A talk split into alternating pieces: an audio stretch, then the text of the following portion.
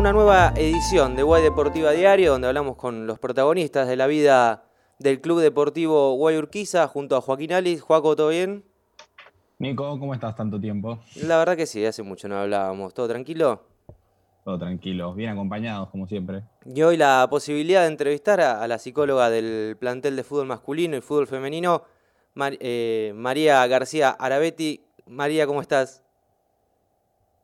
Bien, hola, ¿cómo están chicos?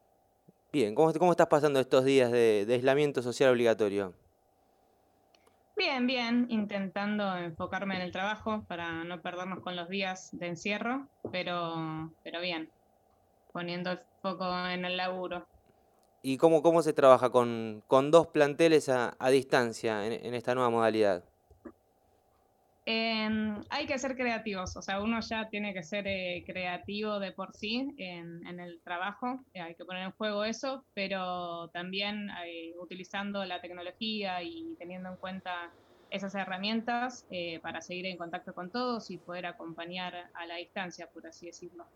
Em, igual quería hacer una aclaración, que em, en este caso yo estoy trabajando directamente con el plantel masculino, y con el femenino estoy acompañando a la distancia. Eh, no, es que estoy trabajando con las chicas en sí, pero sí estoy en contacto con el cuerpo técnico, con Germán y con Franco eh, para lo que necesiten. O sea, en este caso, en, este momento les mandé algunas recomendaciones, pero no es que estoy con las chicas en sí, digamos. Claro, digamos, tu contacto en el día a día sería más con el plantel masculino, con, con baseas y con todos los jugadores. Claro, exactamente. Sí, sí, sí. ¿Con qué grupo te encontraste la primera vez que llegaste a Urquiza y te encontraste con, ahora en este caso, el plantel masculino? Eh, no, con un grupo lindo, un grupo de, varios jugadores. Eh, me pareció que, había buena relación y un poco lo que caracteriza al club, ¿no? De, de, esa unión o de esa familia. Yo un poco lo conocí a través del femenino primero eh, pero me parece que en el masculino también se da su unión, obviamente más allá de, los vínculos más de amistad y de esas cuestiones que siempre se dan en todos los grupos, pero me pareció un, lindo grupo de, trabajo y, deportivo. ¿Cómo, ¿Cómo, se trabaja desde, desde la cabeza, desde tu área de trabajo con, con un plantel de fútbol? Em, yo la verdad que mm, me, baso en que es un deporte, o sea, siempre me recalcan que el fútbol es distinto, que tiene sus cuestiones, como todo deporte tiene sus propias características, pero pensamos al futbolista como un deportista en que tiene que, em, tiene que cumplir un cierto resultado y que tiene que pone todo su esfuerzo para lograr los resultados pero también es importante no descuidar eh, su propio bienestar, ¿sí? O sea, como los dos objetivos que tenemos, los que trabajamos en, psicología del deporte, es un poco cómo influye la psicología o las conductas de cada uno en el deporte y cómo el deporte también influye y beneficia a la persona, digamos, al bienestar y disfrute de cada uno. Esos son un poco los objetivos que tenemos. En, los últimos años eh, se ha dado que, el fútbol se empezó a abrir a nuevas áreas de, de expertise, ¿no? Tanto el, videoanálisis, eh, la psicología, la neurociencia, que antes era un poco un ambiente más reticente a, adoptar. ¿Cómo, cómo lo, trabajas vos eso? ¿O cómo, cómo lo ves actualmente? Sí, sobre todo lo trabajamos dando a conocer cómo trabajamos y qué es lo que podemos aportar cada uno desde su rol.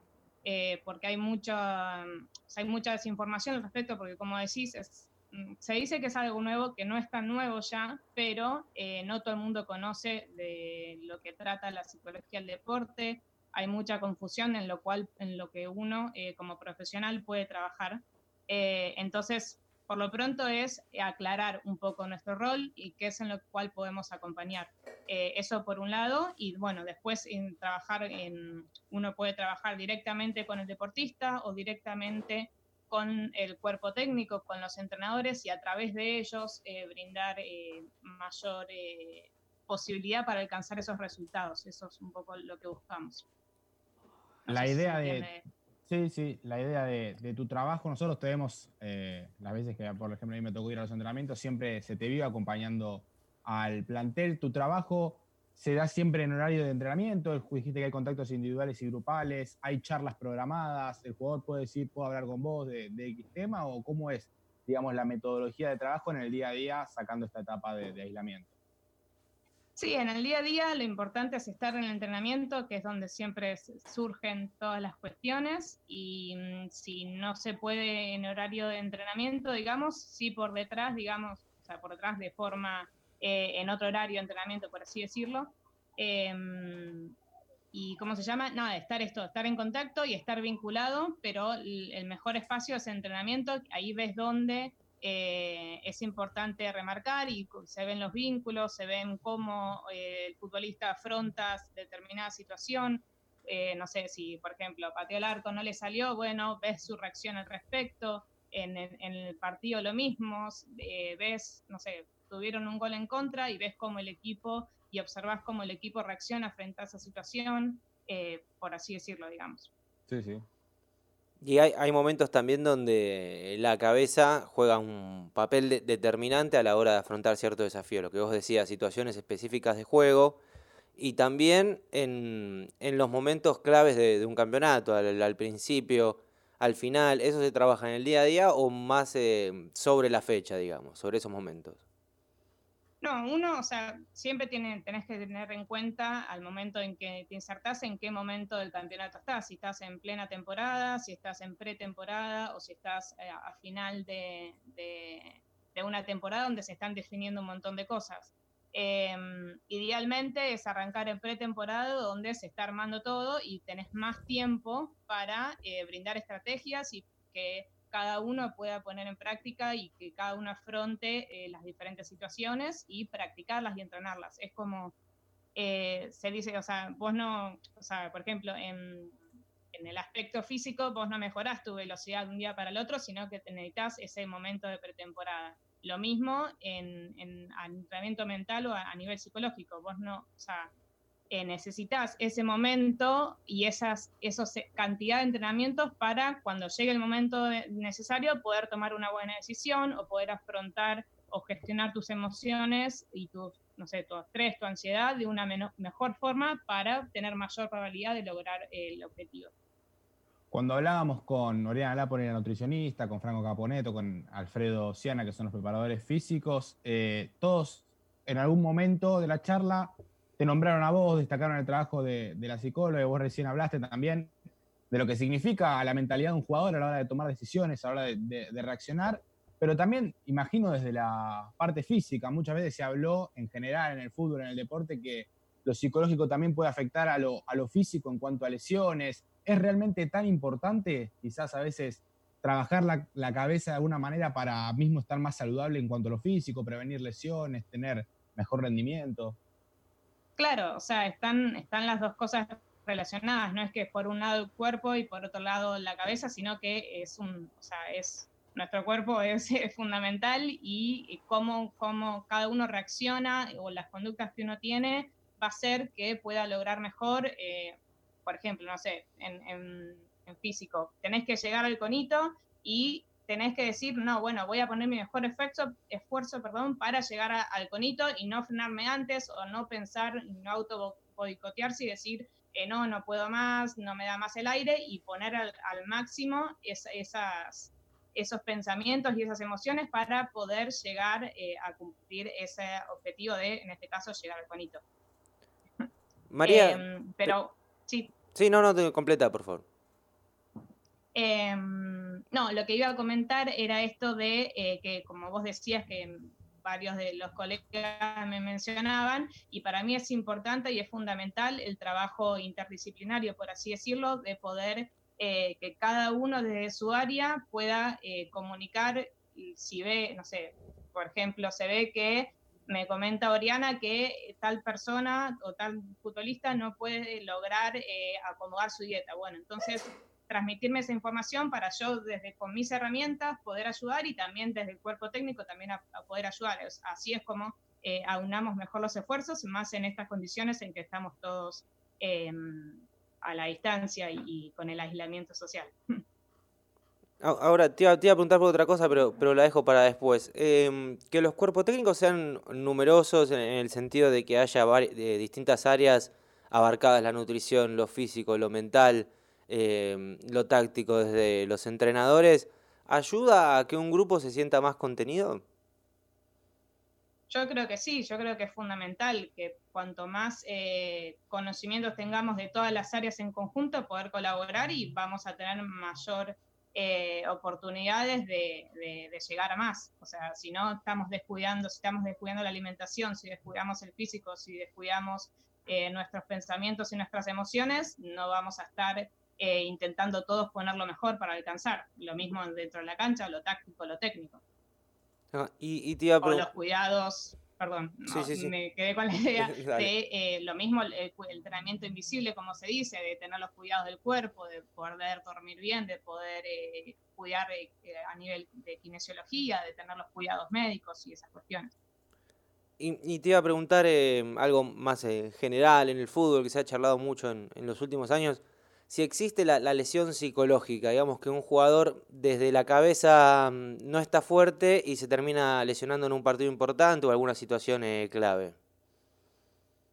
Em, sí, sí, o sea, existe y no, sé si llamarlo lesión psicológica, em, pero sí, pasa que a veces, o sea, se ve que mucho, mucho, muchas veces termina un partido y la ronda de prensa es no, nos caímos mentalmente, no supimos afrontar el partido y pasa que uno dice, no, yo tenía todas las características, tenía, estaba bien entrenado, me sentía bien, pero pasó algo que no me dejó eh, rendir al máximo. Y, ahí está en poder entender o poder, eh, eh, poder acompañar en ese sentido para decir, bueno, ¿qué fue lo que sentiste? ¿Qué fue lo que pensaste?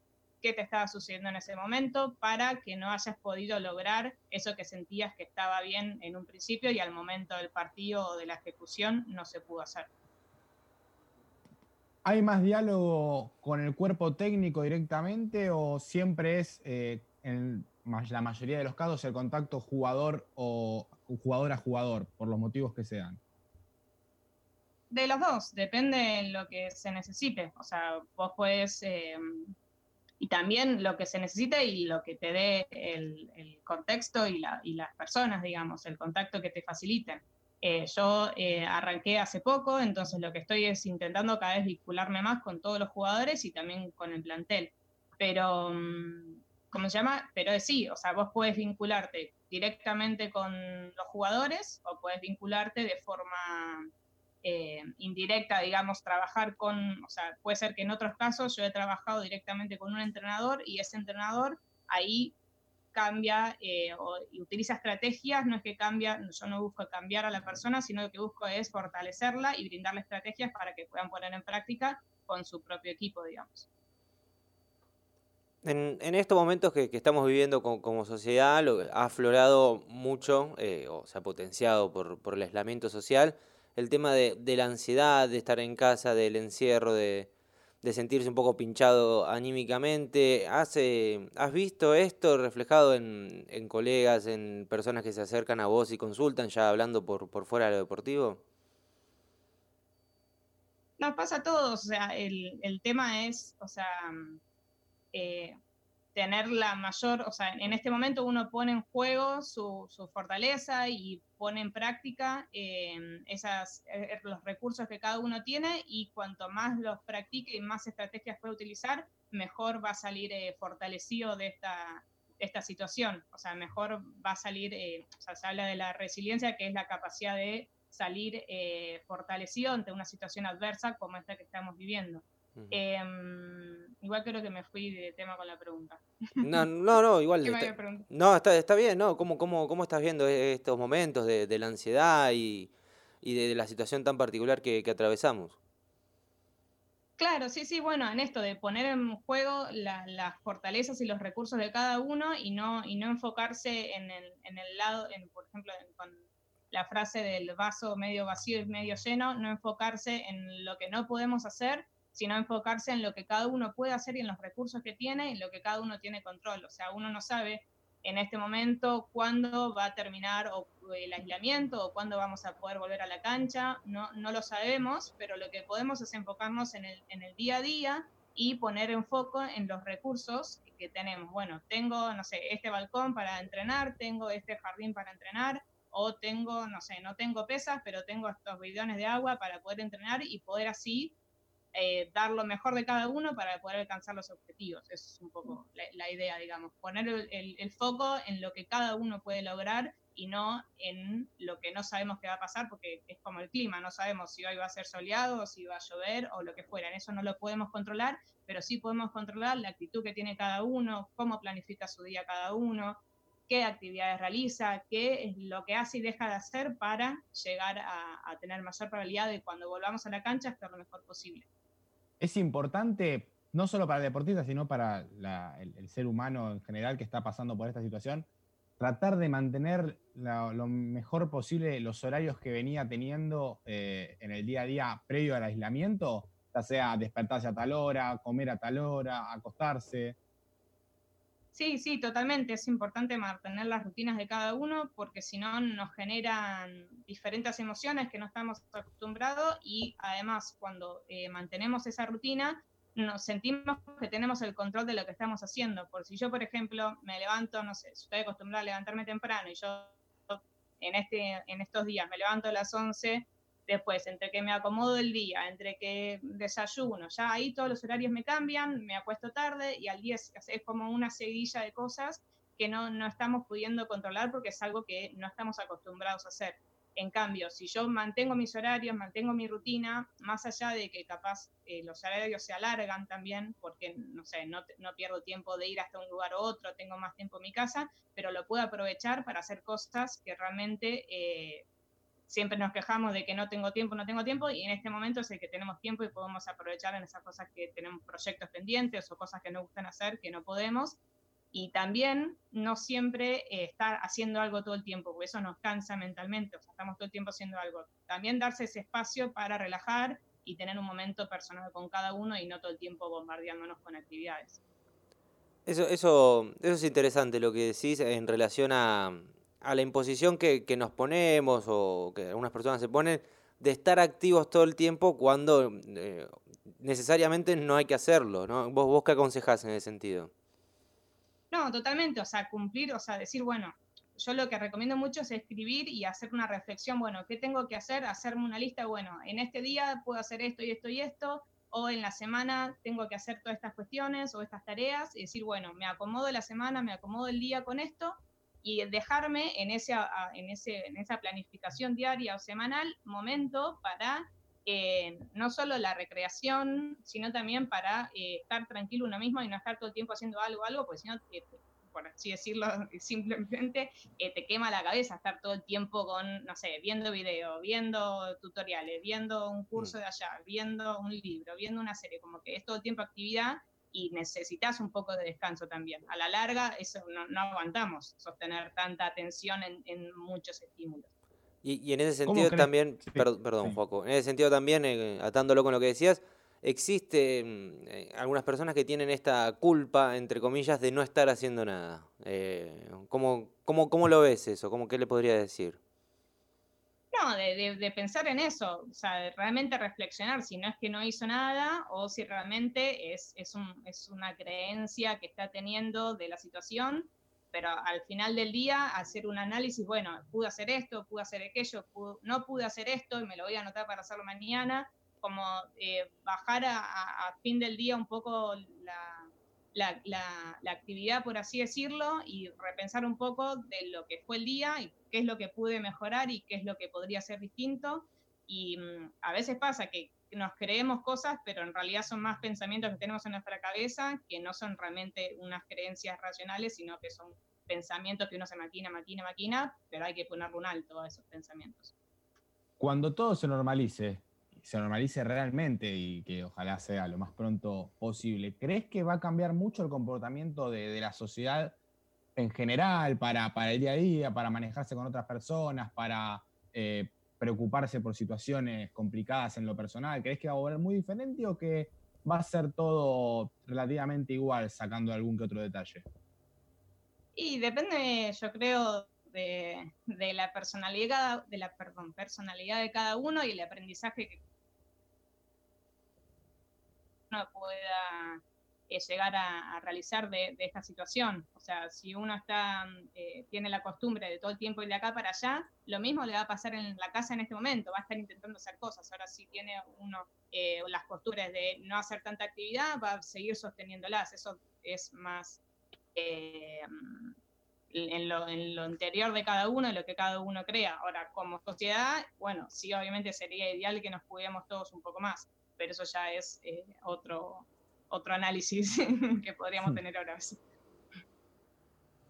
Y desde lo, deportivo, ¿cómo, cómo pensás que, va a ser la vuelta a, los campos de juego? Desde, desde tantos meses por fuera, de, las canchas, del césped, de, de, la competencia o mismo del entrenamiento con, con los compañeros, la vuelta, ¿cómo, ¿qué características puede llegar a tener?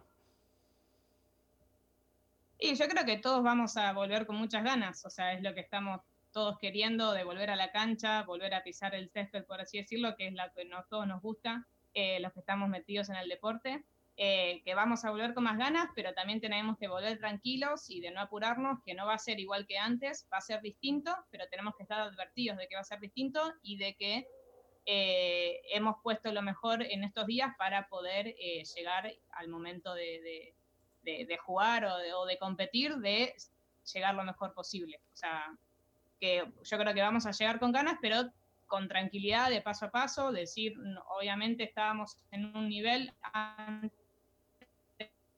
de, que arranque el distanciamiento y sostenerlo, pero no va a ser eh, igual antes, porque vamos a haber atravesado un montón de semanas que fueron distintas. Es el gran aspecto a, trabajar, si vos tenés que decir, lo primero que me tengo que ocupar, cuando, que nos tenemos que ocupar como cuerpo tengo cuando volvamos es administrar la energía de unos deportistas que estuvieron meses, semanas encerrados y que quieren volver y, en, futbolísticamente hablando, comerse la cancha, tratar de administrarlo por el bien de, la salud del cuerpo y también de, lo que es el equipo. Ese quizás es el trabajo esencial que tienen que hacer cuando vuelvan. Totalmente, totalmente. Tener en cuenta eso, de que vamos a hacerlo y de que paciencia, tranquilo, paso a paso, tenemos que ver cómo estamos, tenemos que ver cómo nos sentimos y ahí volver a arrancar.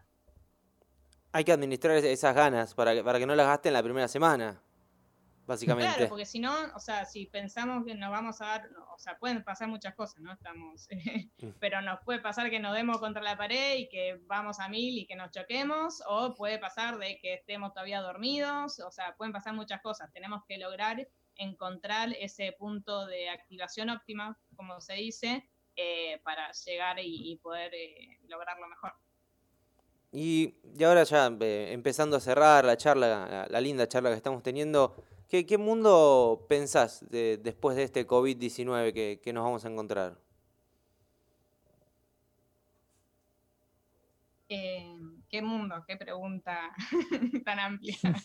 Eh, pero nada, yo lo que pienso es, eh, nada, que podamos un poco entender lo que está pasando, lo que está sucediendo, lo que es importante, los hábitos que son importantes mantener después de este aislamiento, no sé, los cuidados, Em, y, la cuestión de, que tenemos que estar presentes de no descuidar al otro, de em, intentar ayudar al otro también eh, con esta cuestión de no es que salgo porque yo tengo ganas de salir, sino que salgo para cuidar con quien se esté viviendo, porque salgo para cuidar al resto. Eh, y un poco eso está bueno, me parece, de, pensar en, cuidarnos unos a otros y no descuidar eso, no pensar individualmente en cada uno lo que cada uno necesita o quiere, sino también eh, poder pensar empáticamente en el otro.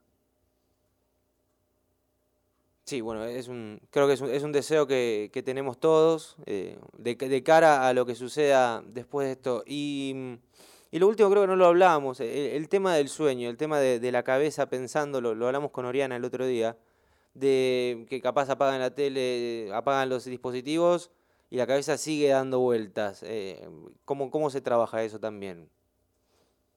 Sí, eso es importante tenerlo en cuenta y registrar lo que le pasa a cada uno en ese momento. Em, es importante seguir eh, las horas de, sueño y lo que yo recomiendo, mm, lo que le transmití a los chicos,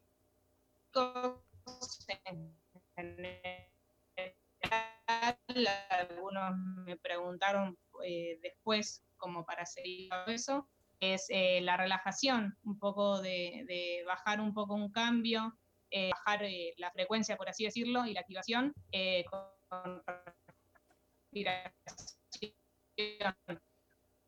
respiración, para poder practicar lo que sería un ejercicio deportivo en cancha a través de la visualización y poder bajar un poco la activación, por así decirlo. O sea, son dos distintas en realidad, las mezclé, pero para el sueño, relajación y después para el entrenamiento, visualización, que necesitas ese momento de relajación previa. Perfecto. clarísimo. María, te agradecemos por tu tiempo, por, por el trabajo y bueno, y nos estaremos viendo en, en cuanto la actividad empiece a retornar un poco su, su, normalidad de, de los tiempos anteriores. Dale, dale, buenísimo. Gracias a ustedes chicos por el espacio y cualquier cosa estamos en contacto. Dale, muchas gracias María. Saludos. Joaquín, bueno, nosotros nos reencontraremos quizás en, otra charla. Sin dudas, con más protagonistas, quizás sumando palabras de jugadores, ¿por qué no? Y también conocer un poco de este trabajo invisible que hace todo el cuerpo técnico eh, que tiene Guayurquiza. Mientras tanto, y en la medida de lo posible, a quedarse en casa, nosotros nos reencontraremos en otra charla. Hasta la próxima.